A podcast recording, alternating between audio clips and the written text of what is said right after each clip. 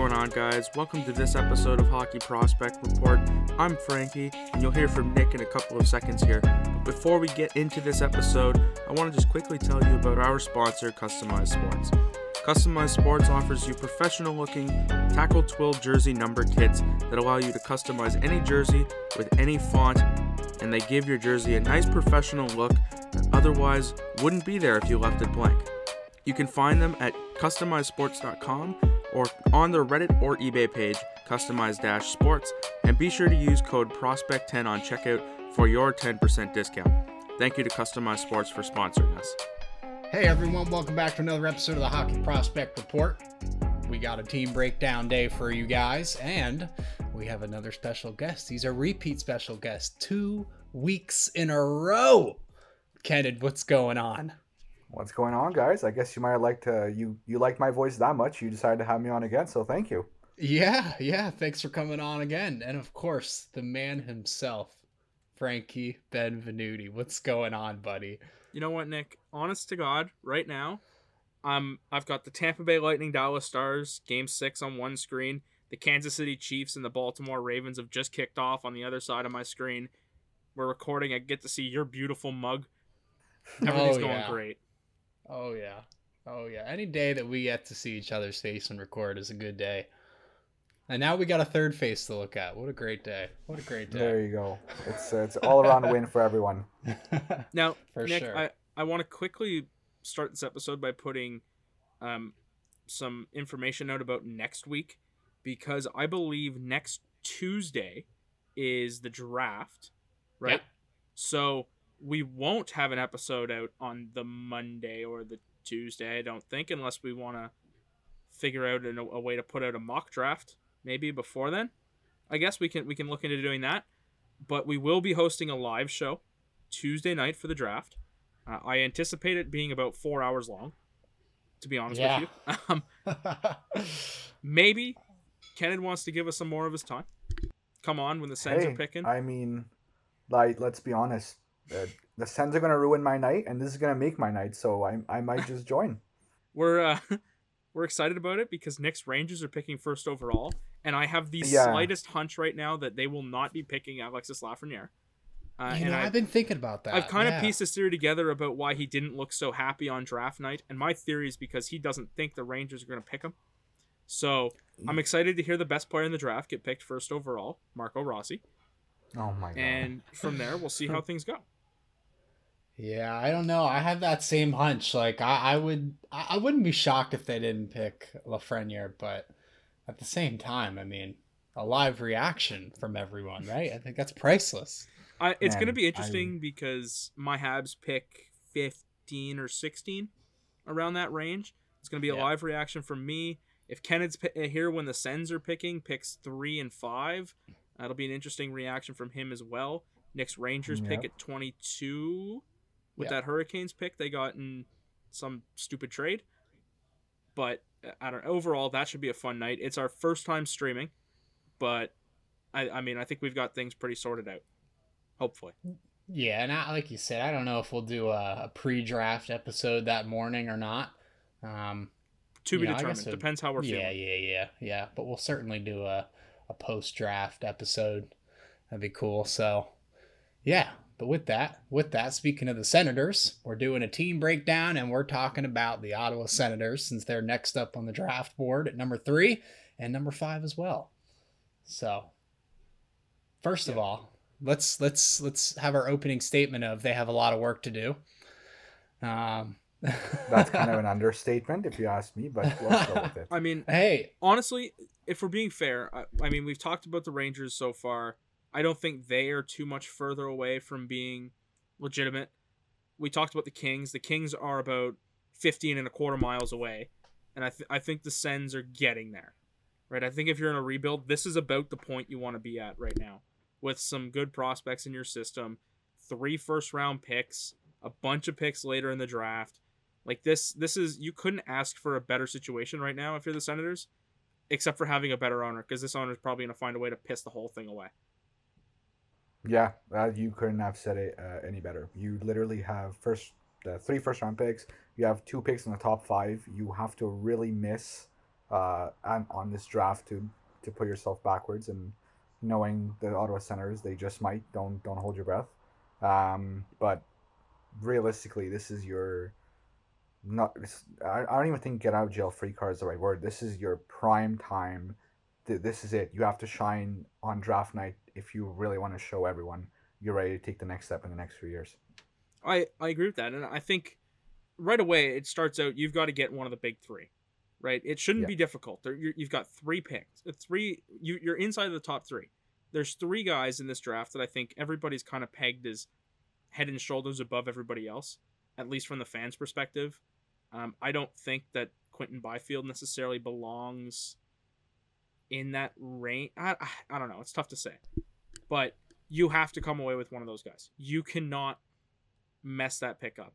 And I can see the argument. Nick made the argument for picking Jamie Drysdale number three to make sure you get him, and then you take whatever's left at at five that you like. Uh, I don't think you can do that. I th- I think you need to take the best player on the board at that point. And honestly, in all likelihood, I think that that I think the Sens are going to walk away with Quinton Byfield at number three.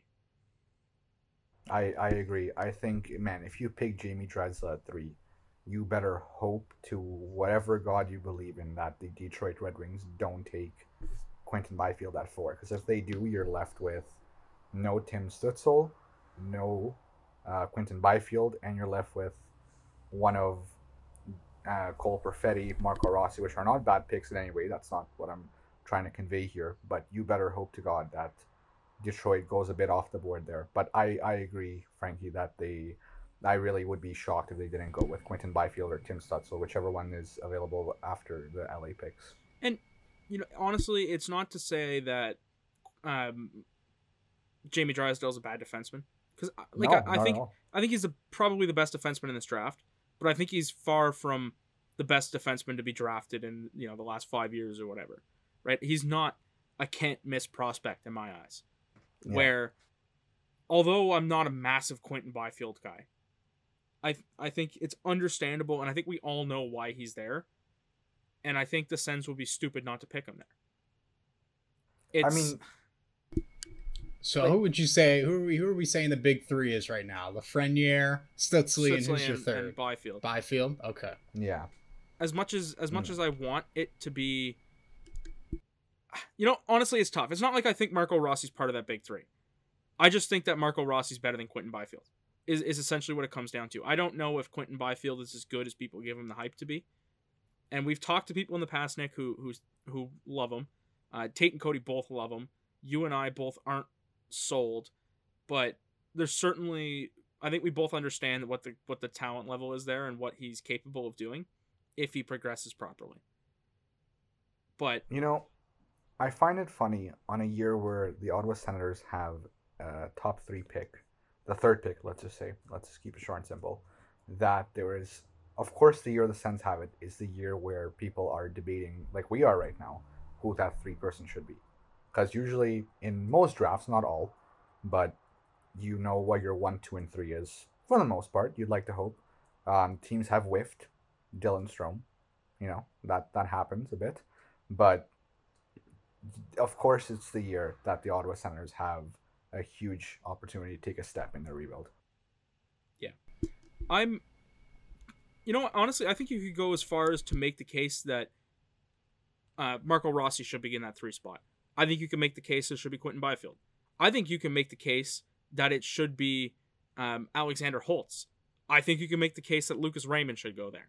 There's so much talent in the front end of this draft that I think it's going to be difficult to decide who goes where. And I, I think we're gonna see some some crazy out of out of or like picks that we weren't expecting to happen.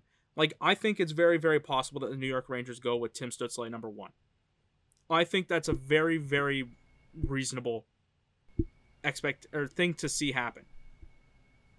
Yeah, I think this is one draft where it's it's almost impossible to have a surefire mock draft. I mean, normally the first overall pick is pretty set in stone. Um, I mean, everyone's hyping up Lafreniere to be that elite talent, but as time goes on, I mean, when the Rangers ball first popped up, I was like, we're getting an elite player right now. I cannot wait. But as time goes on, man, it just starts to get. I don't know. I start to grow a little bit more worried about him being that elite talent that everyone thinks he's going to be.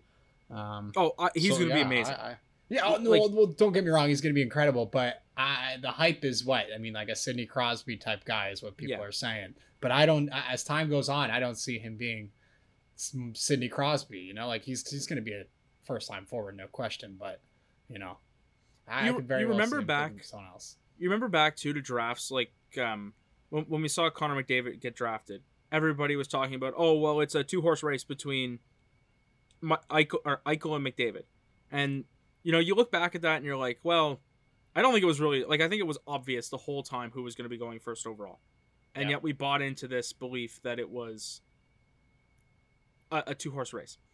I think here almost the opposite has happened, and I know this is a Sens thing, but I'll, I'll just make this one last point. I think the opposite here has happened. I think that we've almost bought into this idea that there's not a chance that anybody other than Lafreniere could go first overall. And I, I really wonder with like we saw it. AJ Jakubik tweeted just a couple days after he came on here, Nick, that there was teams that were in the qualifier round that that liked Tim Stutzle more than Alexis Lafreniere, and I, it would not surprise me one bit if the New York Rangers were one of those teams. Yeah, and I mean, I wouldn't be opposed to it, to be completely honest with you. Um, I love Tim Stützle a lot. I like the way he plays too. He's, I mean, a lot more, I, I think, agile than Lafreniere. He's just incredible on the puck. They're both good. I mean, that's it. I mean, I wouldn't mind having either of them, honestly. I wouldn't be surprised either if they didn't pick him. Now, what what importance does that have on the Sens? Not much, I don't think. I think No. this is uh what's become more clear is that Stützle and Lafreniere are probably the one two. What order they go in, I think, is becoming less and less clear as we move towards the draft. But I do think that number three is going to be Quinton Byfield, and then number number four for the Red Wings, I think, is going to get fuzzy. We've heard reports that they like Jamie Drysdale. We've heard reports that they like Cole Perfetti. I'm not sure that either of those are going to end up being true. I think I wouldn't be surprised to see Lucas Raymond go there. Like I said, wouldn't surprised to see Alexander Holtz go there. Wouldn't be surprised to see Marco Rossi go there. Drysdale there, Perfetti there. Like I, I'm, I have no idea what the Detroit Red Wings are going to do, and I think that's so interesting to see. Like the Sens really don't have much to to think about until they know what Detroit has done. Is it a and I know you just said it's a Sens thing, so it's last one for me, I guess. Is it out of the realm of possibilities that Detroit, like, are we not talking about Detroit taking Jamie Drysdale at four? I think it's possible. I think they could get Jamie Drysdale. I I think that that's something to keep an eye on. Like you think, like you look at their defense right now on paper, and it is a big frown upon. And Yeah. you look at their non-roster defense, so their juniors or whatever, you know, loans, etc. And they have Moritz Seider. That's about it. And Dennis Cholowski. Mhm. That's about it. the the thing with You the know? Red Wings though is they're kind of lacking everything. And like I said earlier, I don't think that Jamie Drysdale is a can't miss guy. I would if I'm Detroit, I would almost rather get my superstar forward and and draft a guy like uh, Ryan O'Rourke. Is it Ryan? Yes, It is Ryan. Ryan. I I'd get a guy like Ryan O'Rourke or um shoot, I'm forgetting some other names, but Jake Sanderson. Jake Sander. Uh, I mean, if you're if you're talking Sanderson's- Ryan O'Rourke, I mean, where where's their um?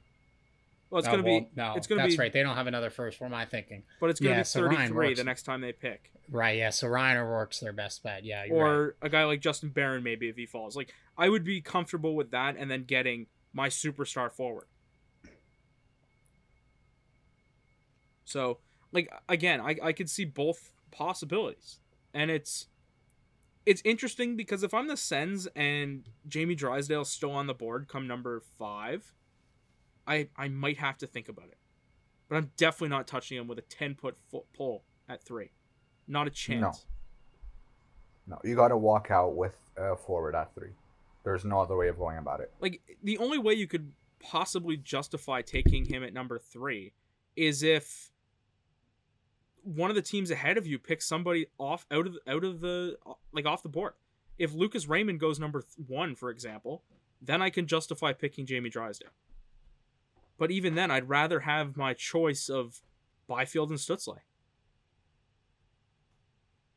All right, so I think we've covered, you know, their potential picks at three and five enough. Now, obviously, they have another pick later on in the draft, and I think we'll get to that later. But I think it's time we start talking their actual team status. What do you say? Sure. So, everywhere in their in on their team is is a big question mark right now. I mean, you've already said it, uh, Kennan, that their defense is a big frown upon. Um, but I think there's He was a lot of talking about Detroit. upside. Or, right, right, Detroit. But even even in Ottawa, I mean, they they, ha- they have a great prospect pool. I think is a big upside for for Ottawa right now. And I mean, no matter who they get, they they're in the right spot right now for a rebuild. Yeah. There's You know, there's lots there. the the biggest question mark, and I said this right before we started recording. Uh, I actually think Ottawa's defense has the less question, the most, the less question mark. Oh my god, I can't even speak. The least to worry about. Let's just put it like that. Okay, they actually they're okay. They have some bad contracts. Nikita Zaitsev, you're gonna have to live through that, unfortunately, because no one's picking that up anymore. Now, if, if we're being Um, fair though, right now on as of cap friendly, using the numbers that we had last year, which I believe is going to be what we have because I think we're looking at a flat cap. Um, yes, oh for sure. forty-three and a half million dollars in room roughly. So you can eat all the bad Yeah. contracts you want. Yeah, exactly. And that's, you know, with Eugene Melnyk, that's going to probably account for getting players after, what is it, uh, free agency this year, which is October 9th, I think. Um, Yep. So that their signing bonuses, well, the signing bonus already got paid, but that's always, Melnyk's going to look to save money any, any corner he turns. We know this. Um, but I think their biggest question mark, and I said it before we started recording, is goalies. They have, they, they just, you know, they just announced that they won't be bringing back Craig Anderson. 39 years old. Been with the team for a long time. I can't remember off the top of my head how many years exactly, but quite a bit of time. Um, you look at who they have. Anders Nilsson, he was good. Not great. He's 30 years old, so really, how much are you going to get out of him down the road as you know he progresses to get older and you progress to get younger, hopefully. Um, Marcus Hogberg, he's okay. You're nothing too special, I don't think, at least. And then you have a bunch of juniors and Kevin Mandolese. Well, not Filip Gustavsson or Joey Daccord, but that's two guys there that you just don't know enough of what they are. They're also 22 and 24. Like, you have to take, I think it comes to a point where you have to evaluate what you have, and I don't think the Sens have evaluated nearly enough of any of those two from Gustavsson or Daccord to really have a solidified answer. I, I, I don't think Daccord's ever going to be anything. I, I think you just haven't seen enough there yet. I don't think. Like I, I'm I'm thinking probably a career AHLer at, at best. I'm shocked Filip Gustavsson didn't get more of a look last year. Yeah. See, it like I it- am it's tough with surprised. goalies. Like you, you can't rush them. But what what is no, clear but like, is Anders Nilsson isn't the guy. I like I I, No. I do not like much of anything about his game. like it just it shocks me that they didn't give Filip Gustavsson a look. And for a team where like last like you're talking about, you know, you don't want to rush them. Like it was just completely okay if you were actually, you know, mediocre. The Suns were hot garbage. Yeah. You had nothing to win for. You you were winning for a lottery ball. That's what you were trying to win. That's a that's about it. You were trying to win nothing else but that all of last season. Um, until you know he got suspended and whatnot. But I yeah, that's in my opinion their biggest question mark is the goalies hands down. And you know I said this as a joke, but as time goes on, I'm actually starting to think about it. I don't think they will or they should, but I've seen people on Twitter talk about them taking uh, Askarov, the goalie, at number five. That's a bit of a stretch. I don't think they should or will, like I just said. But it really, this just shows how much the Sens Yeah. need a goalie, and if only that middle of the tier pick at, uh, well, not really, 28th now, but was a bit higher up, and that's where they could have really benefited from that third uh, first round pick. I wouldn't be surprised to see Yaroslav Askarov at that spot though. Like At 28? yeah. To like to be honest with you, I I- agree. I- I'm- I agree. I, like the more and more that I look through teams as I'm doing my mock draft and stuff, I'm like, you know, they could pick Askarov, but there's this player here that I really like, and I think they're gonna really like. It's a great fit for their team, and it's the best player still available, and I think that player is still more valuable to you than a goalie right now. And I think I mean, as you start to get closer and closer to the end of the to the first round too, when you've got teams like the Pittsburgh Penguins and stuff, and you've got the Philadelphia Flyers and you know all these other teams, like you're gonna look at a team like uh, Tampa Bay. Actually, Tampa Bay doesn't have a first round pick anymore. I think they traded it to San Jose. But you know when Dallas picks, those are the kind of teams that could really use a young body that'll be ready to go in a year or two because they're not gonna have money. Like that's you need those kind of players to step up and, and play a role for you. So I don't see the possibility of Askarov going really early, and I also don't see. I, I don't know. It, like it's it's tough because I don't with the depth of the first round this year. I legitimately could see a world where Askarov doesn't get picked until the second round. Well, you said it too in one of our mock drafts. I think um, goalies is like a whole nother draft separate from Yeah. you know your other players. Like it doesn't matter where you. It's not even you can't even throw them in the same list as some of these skaters. But you know as long as you get the best goalie on the board at wherever you might pick them in mid first round, early second, it's still a win. I think no matter Yeah. where you pick them because Well- it's the best goalie on the board. Kenneth, I'll, I'll, I'll like quickly fill you in on what I what I said then because Nick didn't really do a great job of yeah. but what what in in the context of what I said, it was pretty much like the difference between um Askarov's position in the draft and Will Cranley's position in the draft is massive. But if you look at it in respect to goalies, the dis- the difference between them is five or something like that. So I don't know if what you're saying, Nick, is the greatest, see- but I just see a lot of teams at 15 to 20 that can use Askarov. Like, the issue though with that is that sure they could use him, but he won't be ready for another four to five years, unless you want to ruin his career. And that's a tough Yeah. thing with goalies. Oh, this, I'm sorry, I just saw that draft site has Hendrix Lapierre at number 16, and that is a massive reach. Um, back to, back to our discussion. Uh oh! Don't get him started. Don't get him okay. started, Kenneth. Interesting. Uh, I, I can't no, remember where I have Lapierre. I know I have him inside the. I think I had him at the Penguins pick to Pittsburgh. Coincidentally, he's actually supposed to go to Montreal, which I'm sure you'd love, but Uh, I, I- could see it. wow. I could see it. Oof, I know he. I know Marc Bergevin has spent a lot of time in Chicoutimi um, scouting because my girlfriend's from Yeah. there, Well, uh, and she actually saw him once at a game. You know what? Uh, in the press box. Canada, I actually kicked him out of my They seat drafted- in the 67s game one time. I don't know if you knew that or not. Sorry, can I? I they drafted Samuel Hood, right? From Chicoutimi, the Q team. I have no idea. I'm pretty sure. I'm pretty sure that's yeah. Anyways, that doesn't matter. but uh, you kicked him out of your uh, seat. You just said sorry. Sorry, what was that? You just you kicked him out of your seat. Yeah, Is yeah, I okay. So I'll, I'll t- I don't know if I've That ever told this story, hilarious. Nick. Um, okay. But I went to go sit at my seat. It was a 67s versus Guelph Storm game. They had just traded for Nick Oh. Suzuki. Um, Okay. and I went to go sit in my seat, and there was this gentleman there wearing like an all red suit. And that should have been a giveaway right away. And I was wearing my yeah, Habs suit, and uh, he's like, "Oh, thank you for your support." And I'm like, "Okay, I don't know who you are." And he's like, "You don't know who I am?" Well, Oh. I don't know. Aren't you a Habs fan? And I'm like, yeah, I still don't know who you are. And he left, and I'm like, Oh. oh no, that was Marc Bergevin. That's so awkward. Did- oh, did- no. Didn't he tell you to like look you up? yes, or yes, something, yes. He said, up or look, something. uh, look me up, and you'll know. Look me up. Oh man. I, I, you know what? No, I don't. You know what, Frankie? I gotta put the blame on on you for this. I know. I don't. I don't like the Montreal Canadiens, but come on. He's the most recognizable face, though, dude. I know, dude. He's also like jacked. I should have known Like- it. Like I should Yeah, have isn't known he like? that because I think the Sens were also in Montreal, or, or the the Habs were in Ottawa around that time. So I should have Okay. known that he would be coming to scout Suzuki. Isn't he like extraordinarily tall too? And No. like, like you said, kind of well- isn't he? Whatever. But you know what? How do you not recognize the guy? I'm sorry, dude, but I kind of hated this guy at the time too, so it wouldn't have mattered anyway.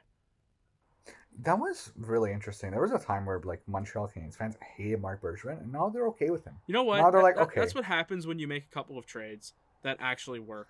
Yeah. And, you know, he's he's Yeah. building the team. He's got Jeff Petry. Granted, this isn't a Canadiens episode. I know. Sorry, Sens fans. But they just signed him too. yep, yeah, to a very people people were bashing that contract, but Uh, those people don't Oh. watch what Jeff Petry does on the ice. Those people are people who just complain about everything. Yeah, those those people don't know much about hockey because that's a very good contract Yeah. for that kind of player. but But oh my god, go ahead, please. yeah, to, like to your point though about Askarov, like the only way I would consider it with the Senators is if a you trade down and get two more picks in the first round somehow, or b he's there for your your pick number twenty two, or you get really lucky and he's there for your second round pick. I think um, I I really think coming out of this draft, the Ottawa Senators will leave with Quinton Byfield and Jamie Drysdale. That's what my gut tells me. You're sold on that? Um, Do you have any? Do, do you know I who you think it's going to be for the 28? Twenty? No, that's gonna be up to them, and knowing them, they'll probably. You know, the, I've noticed a pattern in the Sens when they have a late first round pick, they either completely whiff or actually hit the bullseye. So that's gonna be up to them to decide, and mm, I hope things go right for the sake of my mind, uh, peace of mind, I should say. But all that matters is, in my, I mean, that's not true. The the late round pick counts, but I, we can agree here that three and five are where you need to hit bullseye and leave the draft that that first night feeling confident in yourself. Oh, 100%. And I mean, my head always goes right to uh, Jacob Perreault, maybe a guy like uh, Jake Neighbors. But I like, there's still some really frigging good hockey players at the bottom of the first round.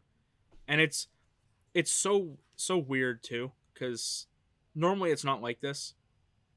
But I don't know. Maybe, maybe there's a guy like Hendrix Lapierre down there. Maybe somehow Connor Zary hits the skids and falls a little bit. By the way, that's another player that I'm in love with. Maybe it's a guy like Noel Gunler.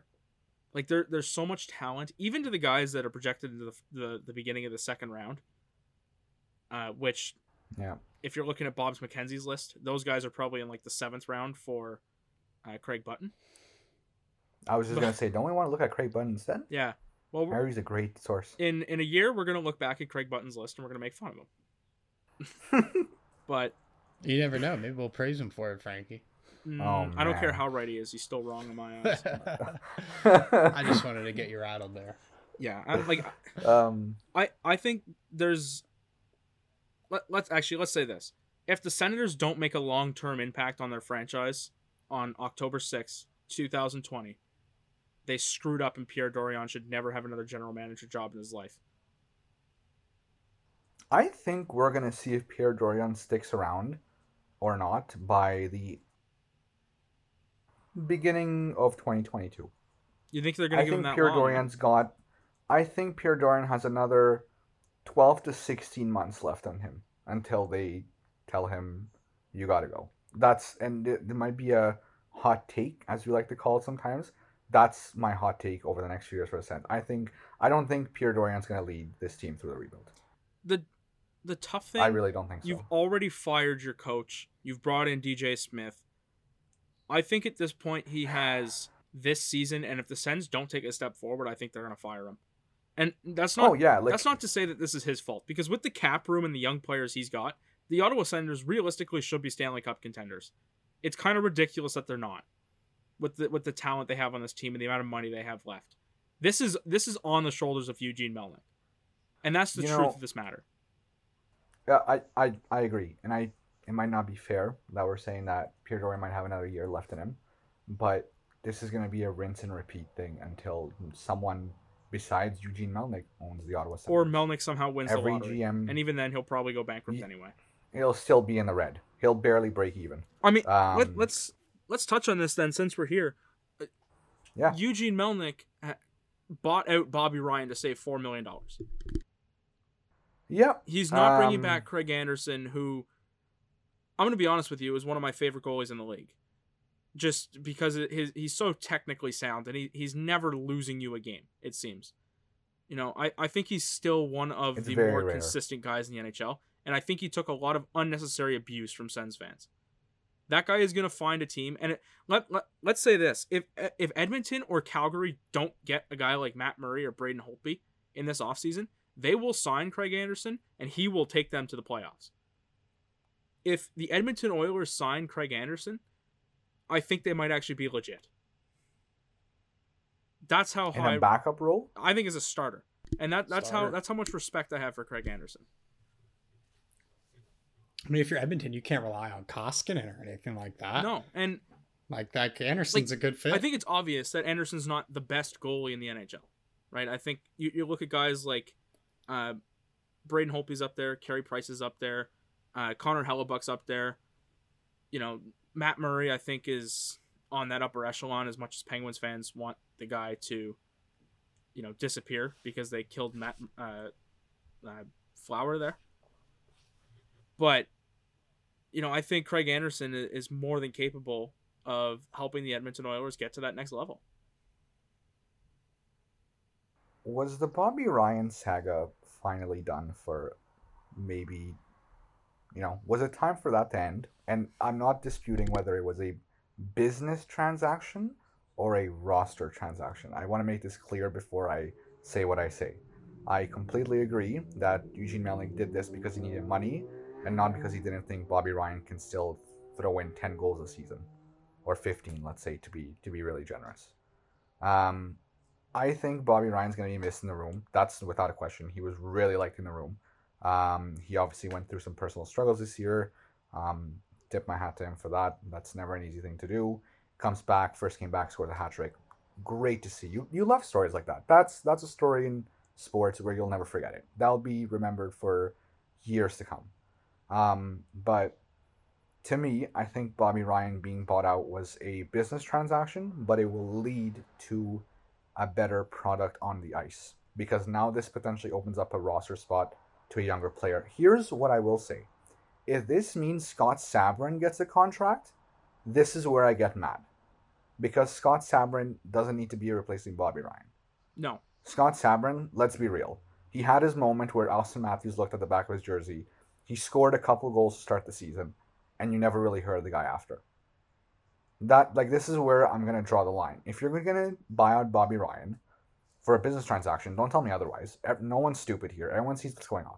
We've been seeing what's going on since Eugene Melnyk, uh, since really the time that Sens made the conference finals when they couldn't sell out a home game in you know against the Rangers or whatever it was or Pittsburgh. Um, but point of the matter is, if you're gonna buy out Bobby Ryan, you better put in Drake Batherson. Um, my God, that's just one of the many names you should buy and put in. Logan Brown, I'll even throw in there. I know some people think that he's you know another guy that's off the rails and there's not much to be had there. Uh, Josh Norris, Jonathan Davidsson, Alex Formenton. I don't really care who you put in, but it better not be a replacement of Scott See, but- That's my only thing. To me, that that's where I look at this team. Why is Chris Tierney here? Because he's cheap. Why is Jayce Hawryluk here? Yeah. Because he's cheap. Why is Matthew Peca here? Yep. He's cheap. Why is Nick Paul here? Because he's cheap. Nick Paul Yeah. has what 28 points in 112 NHL games, and yet the Senators keep trotting him out there because oh Nick Paul might do something someday, right? Why is Morgan Klimchuk here? I, you know I know we didn't play in the NHL, Yeah. but no, but still. you know you don't need you don't need him. Scott Sabourin, same deal, and then you look at guys on defense. Mike Reilly's there because he's cheap. You know, Christian Wolanin. I know Wolanin's young. Yeah, He's but that's cheap, another like- guy. He's 25. Yeah. We we got to get we we have to, you know, make a a stance on what he's going to be for you. But I agree. I completely agree with what you just said. Like I said when I first started my point. This is was completely a business transaction. I don't want to hear otherwise. It's not even up for debate. And then No one is Like- blindfolded. I get that you're paying him a lot of money, Yeah. but like you're looking to get to the cap floor. You have Artem Anisimov on this team making four and a half million dollars. You have on this team uh, Marian Gaborik making almost five million dollars. You're paying Yep. Nikita Zaitsev four and a half million dollars. Like, why? Why was Bobby Ryan's four million dollars that you're saving so important? But it's um, Marian Gaborik is fun. Like, Well, you know what? why did it I have to be the fan favorite? s- It didn't sit well with Eugene Melnyk because every July 1st this year was different because of uh, everything that's been going on and you know retroactive pay and whatnot for signing bonuses. I think it didn't sit well with him. He had to pay Bobby Ryan two million dollars continuously for another what was it, three years, two, two or three years, around Yeah. there. Um, that I don't think that set set well because base salary is different, right? Like the, like we've seen the NHL now in the uh, a, a player signs a contract, it's front loaded because if you have a financial advisor, they'll tell you get your money now, not in five years, because if things go south, you have your money. If you got a career-ending injury, guess what? You still have money. And I think Bobby Ryan getting two million dollars for the next few seasons, and we, we just we touched on this before we started recording, guys. Eugene Melnyk has been in the red for four years. I'm gonna say now. Oh yeah. Like the fact that this guy hasn't been bankrupt, like hasn't declared bankruptcy, is seriously shocking on some days when you think about it. Like this guy's not gonna have attendance next year because one, they suck. Two, they're not gonna be allowed to have a lot of attendance because of the pandemic. And there he's gonna be forced to sell. He's literally going I don't think he'll be here in two years. There unless the team folds. No, I don't think that'll happen. I think the NHL would put them on life support before anything like that happens. But Oh man. I as long as long as Eugene Melnyk is the owner, what is stopping anybody from right now when when free agency opens up on October 9th? What is Yeah. stopping a team from going to Anthony Duclair and saying, "All right, buddy, uh, we're gonna give you six million dollars next year, but it's all signing bonus." There's not a chance in hell Eugene Melnyk is pulling No. six million dollars out of his pocket that day to give to Anthony Duclair.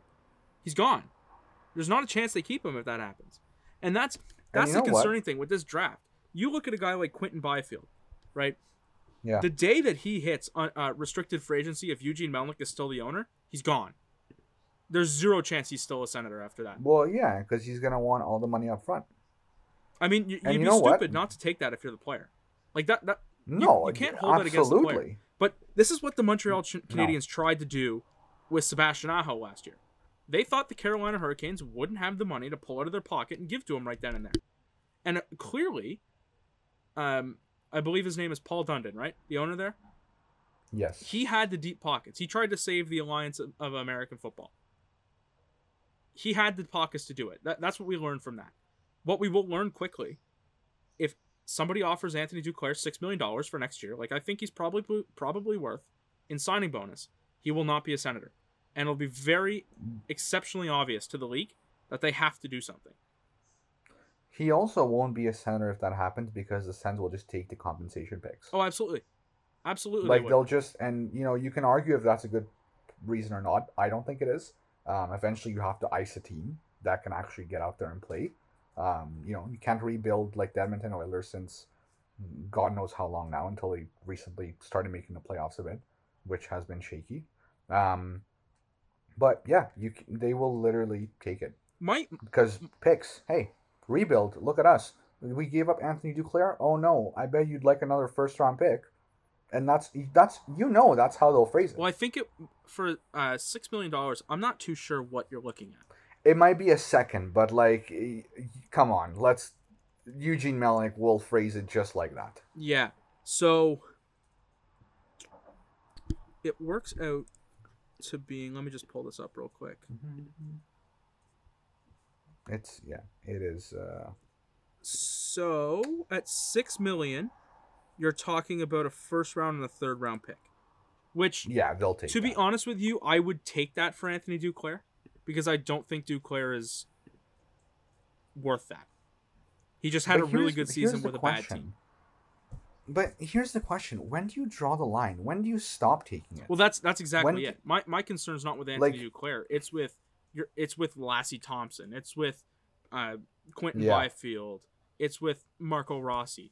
You know, when when you have Yeah. those legitimate RFAs, you know, a Sebastian Aho, a Jonathan, uh, not a Jonathan, a Max Domi, guys like that. Mm. What are you doing then? Like, I know, prime example, Brady Tkachuk. If you're Brady Tkachuk's agent right now, there is not a chance in hell I am signing a contract with a team led by Eugene Melnyk before free agency. Because I know for a fact that somebody in this league is going to give me my money up front.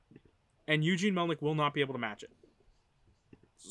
Hundred percent. I agree. The only way I would re-sign with Eugene Melnyk is if he matched the offer sheet or gave me the contract that I want when nobody else will.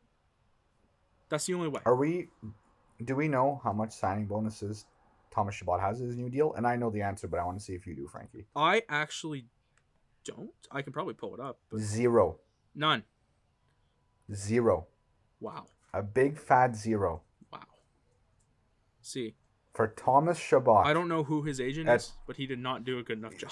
It's like, how do you walk? And don't get me wrong, I love Thomas Chabot. Maybe he really likes Ottawa, which he said he does. But we just we were talking about it a few minutes ago. How do you not take your money right now? It's Uh, how I I don't get it. Maybe he didn't want to push the issue. Maybe he likes Pierre Dorion, likes the team. I don't know. However you want to phrase it to make yourself sleep better at night, go for it. But- But, zero signing bonuses for a guy like Thomas Chabot. unless Chabot is so in love with that eight million dollars number yeah, that you know, like let's say if Chabot went into to this thinking he was going to get six and a half over four, you see that eight million over seven, I'm taking that. Especially if that's not what you thought you were worth. But for a guy, oh yeah, you take the money and run. for for like Brady Tkachuk, like that that's the prime example. Unless you know the Senators are prepared to give me ten to twelve million dollars, I'm probably going to go to free agency because I know I'm your best player. I'm the best player on your hockey team, and I know it. Yeah. So I know for a fact somebody will will give me an all signing bonus offer or as much signing bonus as they can possibly give me. And I I know with confidence that either Eugene Melnyk has to match that or I'm going to have a new team and I'm actually going to play with a pro- more than likely competent owner. Brady Tkachuk's signing bonus is ninety two thousand dollars right now. That's that's just generic. Like I I think Well, it's twelve. He's only making twelve more grand than Drake Batherson. Yeah. which is embarrassing. but that's it's it, that's the thing like this is all business. that's where my confidence level with like so I'm I'm a Canadiens fan, I think as we know. yeah. I'm not worried at all about losing Max Domi unless they decide to go in a different direction. I know that it doesn't matter what kind of offer sheet is thrown at Max Domi, Montreal will be able to match it.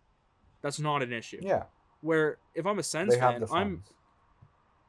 I'm I'm quaking in my boots at the thoughts of Brady Tkachuk going to free agency because I know I'm gonna lose him.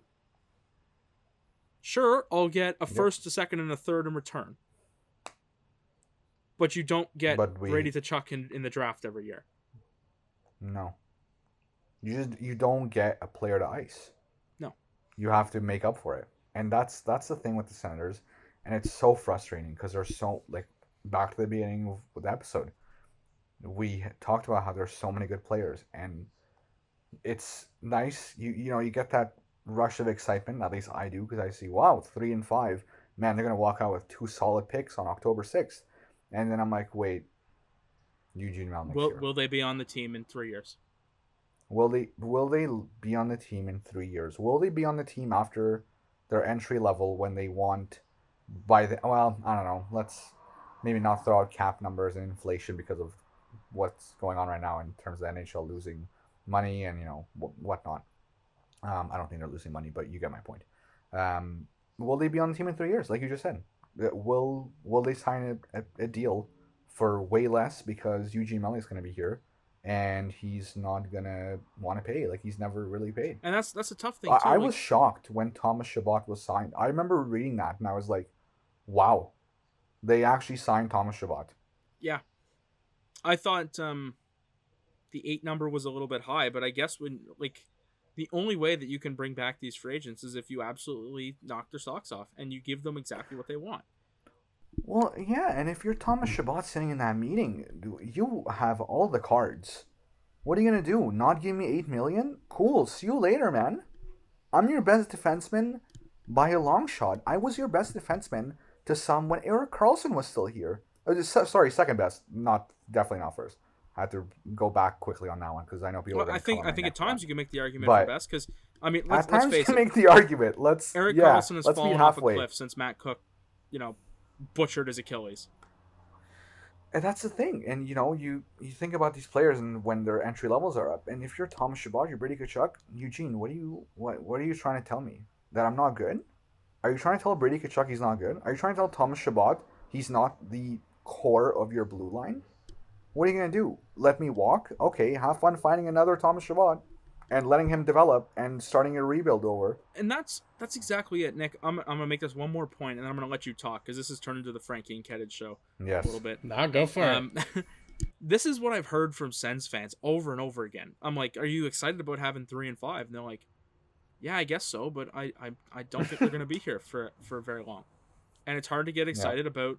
It's it's hard to get excited about a player and a team that you know is gonna look drastically different in a couple years again. Like you can't get excited for a Quinton Byfield because you just don't know how long he's gonna be there. So the thing I want to know is we talked a little bit about it before. Um, Kenneth, you kind of answered it, but I kind of want to know Yeah. the why. I guess is Sure. you have all this money if you're the Senators. You got forty plus million dollars in cap room. Um, when on earth do you start spending? Because you, Well, you know you- you can only develop prospects for so long until you got to start adding pieces to your team. So I know you said a little bit that they are not going to spend this off season, but all right, what do you think? Well, they have they have forty something million dollars. We have to ask ourselves, how much money do the Senators have internal? That's that's exactly it. Like, That's how much they can spend. Doesn't mean that's how much money you have. You can go to a bank right now and apply for a thirty thousand dollar loan. You won't get it. You'll get fifteen. That's how much you'll get. You'll walk away with a fifteen thousand dollar check. You won't get thirty. You might be able to get thirty, but you're not going to get it when it's all said and done. Same thing with the Senators. You might be able to spend forty million dollars, but the Se- I couldn't tell you right now how much money Eugene Melnyk has left in him, and I don't think it's a lot. And this is what I said. This is why I said it earlier. I don't think he's either going to sell or the team is literally going to fold, as devastating as that is to say as a Sens fan. this There's no getting out of this. this is this is exactly it. Like Eugene Melnyk does not have eighty two million dollars to spend in a year. That's just not it. This is no, this- absolutely not even close. this is the like if you want to put this in a, in a, in terms for a different sport, the Ottawa Senators are the Tampa Bay Rays or the Oakland Athletics, and they've got to compete with the New York Yankees every single night.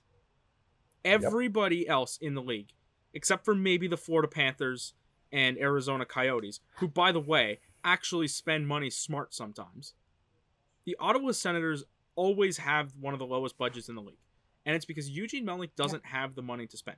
Like, you look at this team right now, Nick. I said earlier that they should be competing for cups. You have $43 million in cap space this year. You should be able to go mm-hmm. get a couple of big name players in this free agency to put yourself as a legitimate cup contender. But they can't because they don't have the money. No. You, realistically speaking, you should be able to go into this free agency. You should be able to pick up a guy like Anze Kopitar, a guy like Alex Pietrangelo. You should be able to sign a Matt Murray or a Braden Holtby and take your team to that next Yeah. level with the draft picks you've got, with the young players you've already got, and be a cup contender. But Eugene Melnyk doesn't have much more than the cap floor to spend. And this team will never be competitive if he can't find more than the cap floor to spend. well, Yeah. you know what the Senators. Sorry, go ahead. Well, I was just gonna say, like, kind of piggyback off you. I mean, you almost have after this season, you're gonna have you're gonna be loaded with prospects. I mean, you're gonna be uh, prospects in every single corner, every single department. You're you're you're fine. So realistically, you should have your core developed by, I mean, the end of next season. You should have some sort of core, and that's when you start adding value to your, your team. But um, yeah, it- it's just jumping off what you said, Frankie. I mean, you should you should have weapons everywhere by now. I, I, you know what Eugene Melnyk is best at doing? Leasing players. Eugene Melnyk walks into the dealership and leases a car. He does not finance it. He does not buy it outright. He leases it. And even when he leases a player, after two to three years, when it's time to renew your lease or buy out your car, he says, never mind. Just take over. Someone else can have this. That's what he does. Eugene Melnyk can't afford to pay a player. And that's it's gonna be a rinse and repeat, like I said earlier. As long as this individual is here, you can blame all the GMs you want. You can blame all the scouting staff you want. You can blame all the coaches you want. I think DJ Smith's a great coach. I, I does he have flaws? Sure. What coach doesn't? But nothing will change. And this is a really like somber moment, but that's unfortunately the truth about the Ottawa Senators. Not Eugene Melnyk is the Ottawa Senators' worst enemy. No one else. And this is like, I know I'm not a Sens fan, and I've I've I've talked about this in the past. I've tweeted this in the past. Being an Ottawa resident and having Eugene Melnyk as the owner of this team, it disgusts me. Yeah. Like it, it disgusts me. You know, to to see him trying to get the city of Ottawa to build him an arena for free, it's disgusting. Oh my god. It's disgusting. Uh, like the sooner the NHL can get rid of Eugene Melnyk, the better. Like the only positive he's ever done for this city, recently at least, is cheap tickets. I've been able to go see the Habs for twenty bucks. That's it. Everything else has been miserable. man it's just it's so frustrating because you know you go back to should have should have they maybe paid for that arena should the city have rallied and helped the ottawa senators and then you step back frankie we both live here we know what it's like to live in ottawa Yep. no we're not going to do this This this would have for been what an absolute disaster too. I want to point that out. We don't have the infrastructure to build him a downtown arena that's going to attract It people also- like that. I, I you just took the words out of my mouth. That would have helped nothing. This team would have still been. This, this, you still wouldn't sell out. I'm No. sorry, as disappointing as that is to hear. Let's let's point our directions at a different ownership group in Ottawa, Ottawa Sports Entertainment Group. Ah, yes, OSEG. They did everything right. Like the way they've done things so far, they've built the Red Blacks. For the most part, they've been competitive with that one last season that didn't go very well. Everything's set up amazing. You know, you go and, and for the most part, the game is competitive. It's fun. And then you, you Mm. go to a Sens game and it's teams getting blown out and you know a lot of games aren't fun and the the parking is ridiculous afterwards and the food's expensive. You wanna you want a slice of pizza? All right, nine bucks, please. Oh, you want a drink? Yeah. All right, twenty one fifty for the combo. Thanks. But there, like, there's so Yeah. much wrong with the Ottawa Senators organization as a whole, and we haven't gone in this direction with the Kings or with the Rangers so far because both of those It's teams an have had success recently, and it, and it's not you just know, success though. You can. Well, that's the thing. You can point if if your team's not having success and you have a rich owner, you know where the problem stands now. It's either a the players, b the trades you made, or see the coach. It's pretty cut down. You know, it's it's a narrow path. You got to get through some stumbles, but you know where you're going to end up to and who to place the blame on. Like I just said, I don't think Pierre Dorion has another year, a year max, sorry, left in him. But what's going to change? What's going to change? Who who's going to come here and make trades? Who's going to come here and sign guys? With Eugene Melnyk at the helm. Oh, I want to sign this player. Nope. I want to make this trade. Nope. That's that's the reality you're stuck in. I don't know, Kenneth. I don't know how much of a baseball guy you are, and I don't know if this sounds stupid, Oh, but not a lot, but I'll try. I think if if the Senators want Eugene Melnyk, like if, if Eugene Melnyk is not going to sell this team, he's got to find a way. He's got to get in contact with the Tampa Bay Rays and the Oakland Athletics, and he's got to figure out how to run a sports franchise as a small budget team. Because recently, it almost feels like he's trying to compete with the big dogs and beat them at what they do best, and that's not how you do it. You know, your fan experience has to be different. You have to you have to sell games differently. You have to build. Remember, remember pesky Sens. Yep. That's how this has to be. You have to be a pain in the ass. Like that. That's how small market teams work. That's how the Oakland Raiders were for a long time. That's how uh, the Buffalo Bills have been recently. You know, they're not the big team that's going to go out and spend all the money in the world. But you bet your ass they're going to make smart signings and they're gonna they're gonna piss you off. Like that's what needs to happen. And you can't have Marian Gaborik making five million dollars. You can't have Bobby Ryan making seven million. I like. I I think we understand that it's probably better from a hockey standpoint how things Yeah. have ended, but just from the like the amount of cap room they have, it's just evident that Melnyk is hurting for money that badly right now. But like you, you've got to find a way to make the smart signings. Like that's that's what Montreal's done on their defense. You know, we watched it in the playoffs. They were really good. Xavier Ouellet, Ben Chiarot, Jeff Petry, you know, guys like that have stepped in on cheap contracts and made Yeah. a massive impact. That's what the Senators need to have happen if Melnyk is going to run the show. And I think it could be done with a smart owner. And that's another thing that we have. Like, let alone he doesn't have money. He's not smart. Yeah. Eugene Melnyk is not a smart individual. It's and it sounds really rude. and I I hope it. I I mean that in the nicest human way possible. He's just not. There's things we're all not good at, and Eugene Melnyk is not good at running an organization. Plain and simple. Does it have to go He doesn't know where to put his money. analytical? Go ahead, sir. I, I think I think the analytical approach is the best. And I like it hasn't worked with the Yeah. Coyotes, but I think you have to do it right. We've seen it work in other sports already. No, but like the Coyotes also like haven't like really took the analytical route. If you ask me, they've iced some pretty bad teams ever since Yeah. they started that whole like shebang. But you know that's a discussion. I for mean, another day, I there's guess, not but- an analytic in the world that would suggest Max Domi for Alex Galchenyuk is a good trade. Yeah, like come on. Um, But I guess that's what that's what happens when you have John Chayka as your GM. That's his like what 32 years old.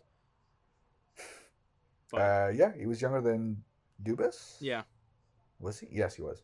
Um, yeah, this is this is the unfortunate thing. I think the Ottawa Senators are gonna do great on draft night. I, for once, I actually trust them because it's not, uh, you know, one, two, three. Here's your picks. But whoever they come out of the first round with, the top two picks, the first two picks, excuse me, that they have, um, you know, you you're pretty confident. I think they have to really go off the board with three or five for you to be like, what did you just do? You know, yeah. Frankie, I don't think I, I don't think I agree with you on the sense that you know they should look at a guy like Marco Rossi at five. Um, but would I be mad? No. Would I be maybe a little upset? Sure. But I know Marco Rossi is going to be a great player. Yeah. I mean, like so I can live with it. let's like as far as what they have on their roster right now, as far as young talent, you still have Colin White, Yeah. who I I don't necessarily like Colin White at this point. Uh, I'm not Man, he I'm not is, sold. Uh, talk about a guy who needs to turn it around Exactly. quick. Um, you got Filip Chlapik, who I think could, on at, at best, probably a third to fourth liner if he figures something out. yeah. Logan Brown, who not sold on either. That's I. I've fallen off the rails with Logan Brown. There- Yeah. I try to, and I don't think there's anything there. Um, but I mean, you're looking. at You got guys like Shane Pinto down the way too, who, uh, realistically, I think should have they should have pushed harder to get him with the 67s when they wanted him. I didn't like that they didn't try at all, uh, because you know you're you're you're both Ottawa teams. Like I would have liked a little bit of effort for that, but whatever. Yeah. You know Brady Tkachuk, who's still there. Anthony Duclair for the minute is still there. Rudolfs Balcers, Alex uh, Formenton, uh, Vitaly Abramov. You know, you've still got uh, Drake Batherson. You've got Thomas Chabot. You've got Erik Brannstrom. You've got uh, Max Lajoie, Christian Jaros, Lassi Thompson. Yeah, I don't. Uh, Jacob Bernard Docker is probably one of your big ones. So He's a really good player. there's still so much on this roster. But again, it comes down to how many of them are going to be here in three to five years.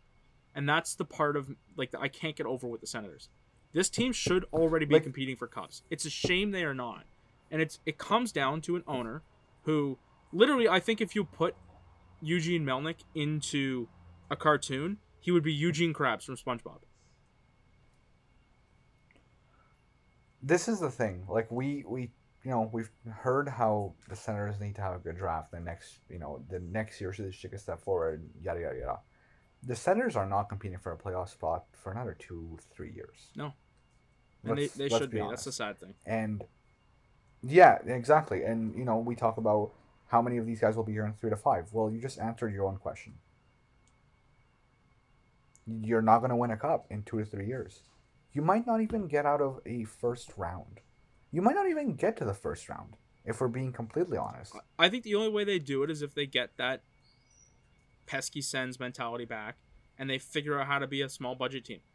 But what happens with small budget teams when your players come up for big paydays, they go somewhere else. Yep. And that's why small budget teams Yep. have a, such a small tiny tiny tiny little window.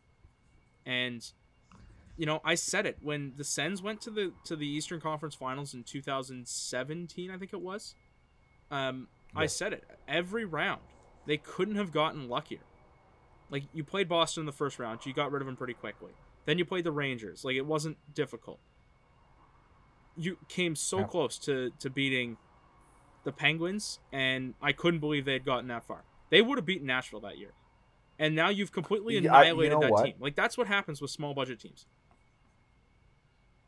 The the Ottawa Senators would have won the Stanley Cup that year. I completely agree. I it's not even up for Would- question. Like would- Pittsburgh Would he have kept that team around? would.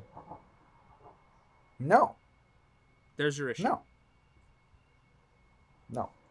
You're due for a payday. Damn, that sucks. Looks like we're gonna have to let you go. Yeah. I don't know. It's it's a shame. I like That's the reality. I'm not a Sens fan. I, I say it all the time, but he it's impossible to be a Sens fan when he's the owner. Especially when one of my favorite players all time is on my favorite team. It's well, it's like it's not even about not being a Sens fan. It's you don't have to be a business, you know, phenom to see that this isn't working. This is basic math. The Ottawa Senators and Eugene Melnyk have not been profitable for a while, and now it's caught up to them. And now there's a pandemic, and now you're not gonna have seating. Now you're not gonna have attendance, and you're like that even matters in my opinion because you barely had attendance last. Oh yeah, I went I You went were, I dude, think, like when you go to the home opener and there's twelve thousand people there and you get tickets Yeah. for eleven dollars. Like Yeah. come on. I've I've I literally went to a game with my girlfriend and I saw open seats like way in front of me. I'm like, hey, at first intermission, let's move down there. like it was honestly like I I saw the 67's attendance going up and up and up this year because people were fed up with the Senators and wanted to watch some good hockey. Like Yeah, it's ju- and it's junior hockey. It's electric. It's fun. it was like, Like you're you're I know I know he hates Yeah. Oseg. He hates him so much. But he couldn't have done anything. He, like he hasn't done anything but help them get their crowds bigger. yeah, yep. But yeah, that's. I think, man, it's tough. I really hope that uh, there's some sort of glimmer of hope that comes from all this. So But to I don't think there summarize, to summarize, the Senators need a new owner. It's it's Yep. it's pretty much That's as simple summary as that. today. Like, there you can talk about team building all you want and you know if you get this guy oh you can bring back this guy and but Yeah. you can't you can't get into the future because you don't know like every other team on the planet man connor mcdavid you knew he was going back to edmonton they would pay him whoever the rangers draft first Yeah, overall you know I- they're going to pay him auston matthews staying in toronto you know they're going to pay him it doesn't matter who the Sens draft. Oh. It doesn't matter how well they do. You never know if they're going to be able to pay them. Yep. Yeah, I mean, hey, look at look at Tampa Bay. They spent money. Did they spend a lot of it? Yeah, but you don't play in NHL for any other reason than winning the Stanley Cup. You don't pay players because ah, he'll score thirty goals, but we'll still make it the second round. That's good enough for us. No. Maybe it's good enough for you if you are, you know, still a bubble team, etc. But if you're the Tampa Bay Lightning and you're paying players, or any team and you're supposed to be good and you're paying players, you want the Stanley Cup. That is your end goal. And I know there's cliches, the new season, fresh start. Let's let's come on. Let's be honest here.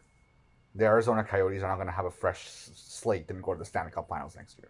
Let's, let's Well, that's- let's cut the That's it. Like You know, they don't know if they're going to be able to pay Taylor Hall. Like that's a player. If you have the money, you're holding on to Taylor Hall. You know, it's it's. see, I think I think Taylor Hall's going to get overpaid. Oh, I do too. That like Just not by overpaid. Arizona, I don't think. No, no, I, man, that would be insane. I don't think they have anywhere near that type of money. Man, because it's the Coyotes, like uh, pandemic or not, it's Arizona, and that's Would not a shot towards Would them not be we surprised were to just see Carolina. or Detroit. Taylor Hall likes losing. Oh my. God, Detroit. Oof, Detroit.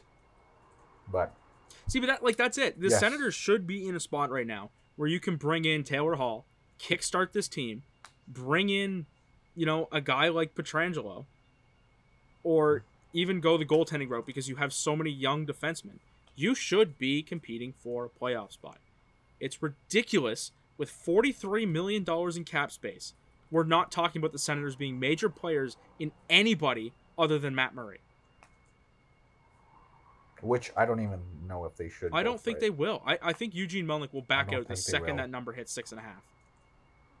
And I, you have to be really careful with a guy like that because he's had a really roller coaster the last few years. Um, besides when he won back-to-back cups, which was phenomenal. We'll just forget about that. That didn't Um, happen. Forget about that. Yeah, no, uh, they didn't. No, come on, back to back. What's that? Never heard of it. Um, but yeah, that's um, like you said, Nick. That's literally the summary. It's you're not gonna get anywhere with a cheap owner.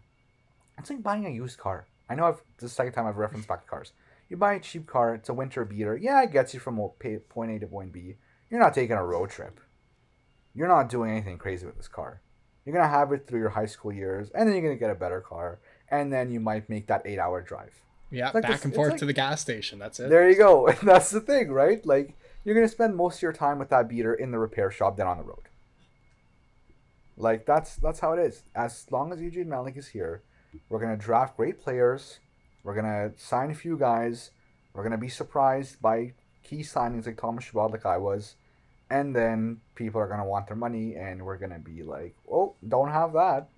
Uh, So see you later. I want to ask too. Why are we talking about trading the second round picks for uh, cap eaters? Why are Why are you talking about that like that? Like uh, like honestly, if you're gonna pay is, somebody, like pay somebody in free agency. Don't give up your second round picks for it. Well, like they're taking salary dumps where it's two years. They they if they're gonna pay, I think this is I seriously think this is how this Ottawa Senators think. If I'm gonna pay someone, I'll do a cap dump that has two years left instead of a six year deal on free agency. It makes no sense. And what are we back at? Square one, money, dollar bills. That's what we're back at, because that's what that's all that matters. I tried so many times Seriously. to take this away from Eugene Melnyk, but it circles back. Like it, you can't get away from it. You can't. It's, yep. And you know you can disagree with me that Bobby Ryan would have you know been a great player to some of the young guys going to play this year. Sure, I I'll meet you halfway. Why not? Maybe he would have, but that was not because you're going to put Drake Batherson in a top six role. No. That was because you didn't want to pay Bobby Ryan six point whatever something million. Yeah, I mean you're, the difference. You're like you're looking at thirty nine million dollars in cap space. That's by far the most in the NHL. And I don't even have to look at the numbers. I already know that's the most anybody's got. Yeah. Like, Yep. you shouldn't have had to get rid of Bobby Ryan to do that. But whatever. Nick, any any closing thoughts? The thoughts? Sens have. Uh, No, um, you guys summed it up pretty good there. You guys really battled it out today. We didn't really battle. There was yeah, a lot I of mean, yeah, agreeing. it's just- Yeah, no, well, yeah, yeah, yeah. I mean, you know, circling it back to the draft because that's you know we're we're a prospect show. Um, it's there no question they're going to get good players right now in the draft at three and five. They're pretty much surefires whoever they pick. But yeah. Who do you think Um, signs them in free they agency in four years, five years? oh, no, wow. but Yeah, seriously, there's- like that's that's what it is, man. That's what it is. And this like, is why people are losing they- interest in the Senators and people aren't showing up to games. It, it's that simple. You've you've locked yourself in a terrible cycle. I'm no fort. I'm no fortune teller or whatever they're called, but Eugene Melnyk sells tomorrow, and we get a competent owner, and the pandemic slows down. God knows when. My God, I don't even want to get into that. But you'll see how many people actually show up. You'll see how many people renew season tickets and get excited about a Quinn Byfield. You know what, Kenneth? or Tim Stützle. Honestly, I'm not a Sens fan. Drysdale. Like I've said so many times, if Eugene Melnyk sold Yeah. tomorrow, I might even go buy season tickets. No, like I'm. This is what I mean. A non, a casual fan, let alone a nonsense fan, would go. Because why not? I have the Yeah. money. It's Eugene. I get to see good players. That might be fun. Take my family on a Friday night, after dinner, little hockey game with my kids. Why not? Let's have some fun.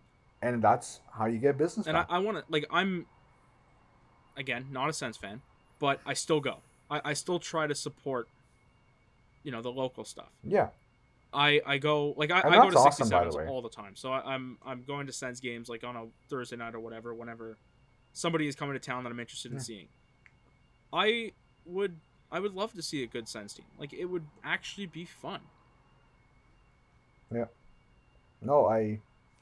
Yeah, it's uh, it's weird because like we have this draft coming up, where it seems like there's a light at the end of the tunnel, but then we have a conversation like this when reality actually hits, and it's just your eyes deceiving you. It's it's it's, There's no it's light. tough, man. Like I hate the Senators, and I, I'm I'm very clear about that. I watch the Senators, and very infrequently do I want them to win a game.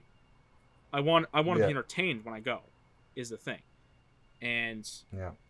just like looking at the amount of great talent they could have on their team. Like if you look at their roster right now, like oh we can have Jacob Bernard Docker on that team, Thomas Chabot, Quinton Byfield, potentially a guy like Marco Rossi or Jamie Drysdale, and then bing bang boom, all these young prospects are coming up. That would be so much fun. Grand scheme of things, maybe three to four of them are on the team in a couple of years.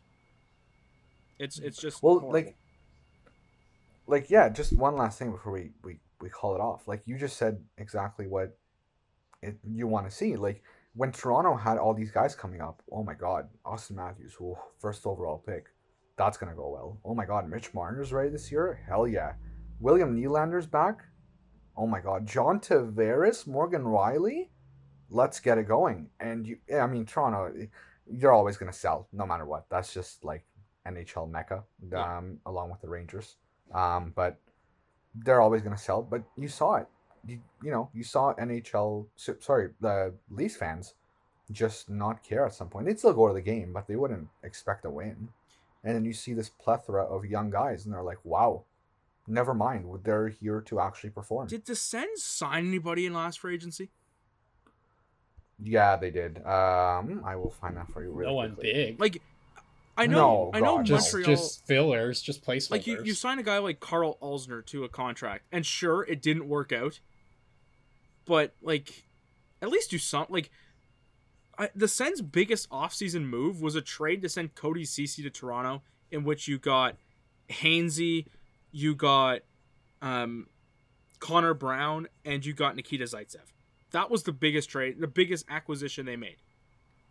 And other than those names, like I don't Um, think there's anybody here. And like I think Vitaly Abramov was a free agent guy or whatever, but no, he was. It Um, was a trade. He was yeah, in he came from, from think. Columbus, oh, right? okay. Yeah, But but there's nobody on this uh, list that was actually scouts? a big, like they just don't do anything in free agency. Is Scott Sabourin on that list, or am I losing my mind? Uh, even then, I'm not gonna let Scott Sabourin be your answer. Oh no no no no! Uh, it's not my. I'm just saying like that. That should give you the an- like Yeah. that should give you everything you need to know. Exactly. Like you've you've got players in this free agency. Taylor Hall would be my guy. If I'm the Sens. But Man, that would be. you don't have money, and that's that's just it. No. Like Taylor Hall on this team, and then you add Quinton Byfield, Brady Tkachuk. The Senators could actually be legit. You'd be a couple of pieces away, but they won't do it. Dig into your pockets, Eugene. I mean, you're probably pulling out cl- paper clips and and shreds of like straw wrappers, but like figure it out, man. Like let alone like let alone like the team aspect. This guy can't spend money on a team. He- man, I, I can't remember off the top of my head. Didn't a casino sue him like Yes. six to eight months Yes. ago? Like this guy, I don't even think I don't know if Eugene Melnyk's focuses on his hockey team anymore. This guy's in legal trouble with like Well, million dollar. He's getting sued by the partner in which he was trying to build this the arena with. John John Ruddy, yeah. John Ruddy, yeah, that's right. And then, no, here we are. Oseg just signed. Oseg and uh, Eric uh, Katz, with owner of the Winnipeg Goldeyes, just signed a deal to uh, take over uh, Raymond Chabot Grant Thornton Park in in Ottawa. You know, one side Yep. of this is doing it right, and they're kind of starting to take over the Ottawa sports market. And Eugene Melnyk continues to bungle his way through things. I Yeah. will we see a day where Oseg owns the Sens? Uh, For Ottawa's sake, I- hopefully. Guys, I don't. I think. I think we're gonna go on. I think the gas tank is almost about to touch E. I really, really think this. like the gaslight's about to come on, because there's no way this guy can keep filtering out. The money. the gaslight's been Like, on for the last three to. years. I I think like you know when your car starts to like slow down in acceleration because it doesn't have the power to push anymore. I think this is where we're at.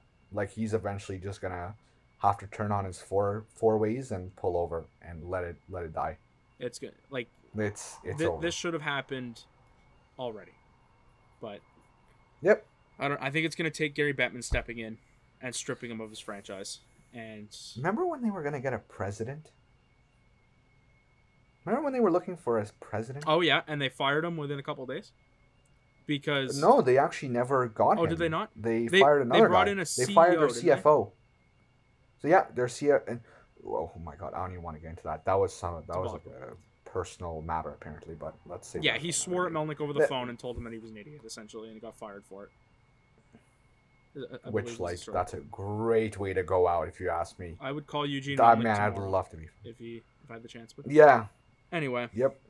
Sen's got a new logo. They got some new picks coming up. Uh, we can pretend to be excited about them at least. Exactly. Yeah. That's Yeah, the only on thing. On the bright side, like I said. On the bright side, like I said, New Jerseys. New Jersey. You know, Yeah, honestly, there you go.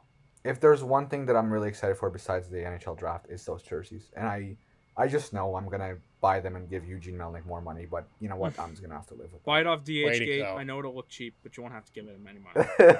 it. Yeah. but All right. Well, we covered every single corner there possibly is for the Ottawa Senators, more so than we expect, expected, I think.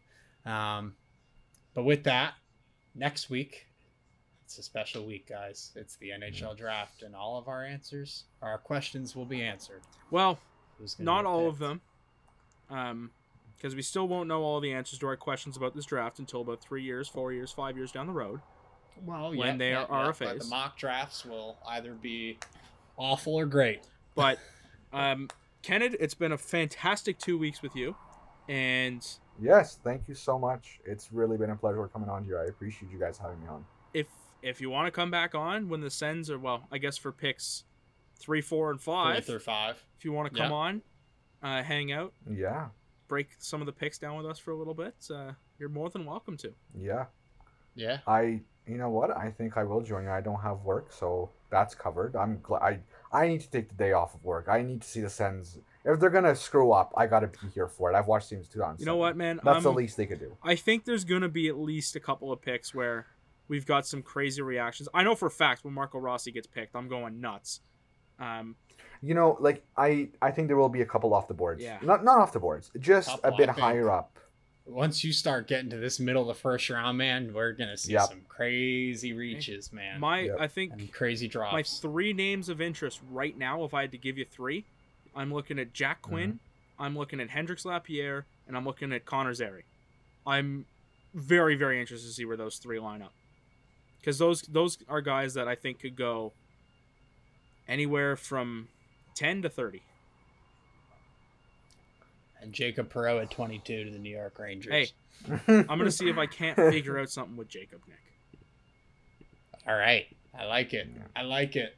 Anyways, um, like Frankie said at the beginning of the episode, we will be going live next week at uh, the start of the draft. Probably, I don't know, 15 minutes, half hour prior, we'll say, right? We'll start prior and kind of do a little bit of a pre-draft yeah, show. probably about 15 minutes. Because Nick, I'm gonna be honest with you, that's going to be a long It's gonna be night. a long night. Long night. and long it's night like the sure. the NHL draft takes forever Oh, to start. it's- it's gonna be at least oh my four hours. God. Yeah. Yep, and they'll probably have a bunch of pre-draft ceremonies and different speeches they gotta give. So I just wonder if we're gonna Have have you ever- built-in booze when uh, Bettman is announcing picks, because I don't know if Oh there'll be teams God. announcing. Anyway, it's gonna be interesting, yeah, yeah, yeah. because we So- saw how the NFL draft went. I think it went pretty flawlessly. Hopefully, the NHL is the same. Um, the Chiefs are currently uh, having their way Oh. with the Ravens. The Dallas Are? Stars are Wow, currently okay. getting throttled by the Tampa Bay Lightning, and they only have seven shots in the middle of the second period. So Yep, two nothing go Tampa. limb and assume I mean, by the time you guys will listen to this, tonight. you'll know whether or not Tampa is holding up the Stanley Cup or not. I'm just gonna go with probably. Probably, chances are. Yeah. All right, well, we got to wrap it up, right. guys. It's time to wrap it up. Um, Ken, before we let you go, anything you want to say to the viewers? Shout your stuff out real quick. Yeah, you can find me at Kenneth Sadiku. That's my full name at twitter.com. Last Word on Puck and 613 Sports. I've yet to put up a piece there, but hopefully within the next week. Maybe next time we talk, I'll I'll have something up there. That's my that's my goal. Awesome. Awesome. Yep. So, um, as usual, you can find our podcast on social media as well. On Twitter, we are HPR underscore podcast. I got that right, Frankie. On Facebook, we're HPR podcast. Yes, So sir. if you guys ever want to hear, ever want to hear any suggestions, any players you want to talk about, or more team breakdowns, I think we'll continue with that. Next up is Detroit. And um, After the draft, yeah, of course. let us know after Um, the draft of course we'll probably do um i don't know i don't know what we'll do after the draft maybe just a post draft recap maybe the week after and then um yeah, and I, we'll still be able to do know, our 'cause prospect the reports reports because you know that that that's not changing. Players are still the same. Yeah. So we'll still do some prospect reports. We'll do that. Uh, our live stream, you Yeah. can find that. Probably the best way to find that's going to be through Facebook. Uh, you, but you can also find us on YouTube and likely Twitter. I'm going to see if I can't get Twitter up and running. And yeah, but Facebook's going to be the tried and true way to get us. great yep all right guys well with that we'll see you next time and uh look forward to seeing you guys live at the draft There you go. Should Yeah. be a fun week. for sure for sure all right we'll see you next time Take care. Thank you for making it to the end of this episode of Hockey Prospect Report. Before we let you go, we want to remind you quickly one more time about our sponsors, Customized Sports. If you don't remember, Customized Sports offers you a high quality looking tackle twill jersey kit that gives your jersey a professional look that you wouldn't otherwise have if you left it blank. You can find them at customizedsports.com or on their Reddit or eBay page, customized sports. And when you go to checkout, be sure to use code PROSPECT10 for your 10% discount. Thank you for sponsoring us, and we'll see you guys next week.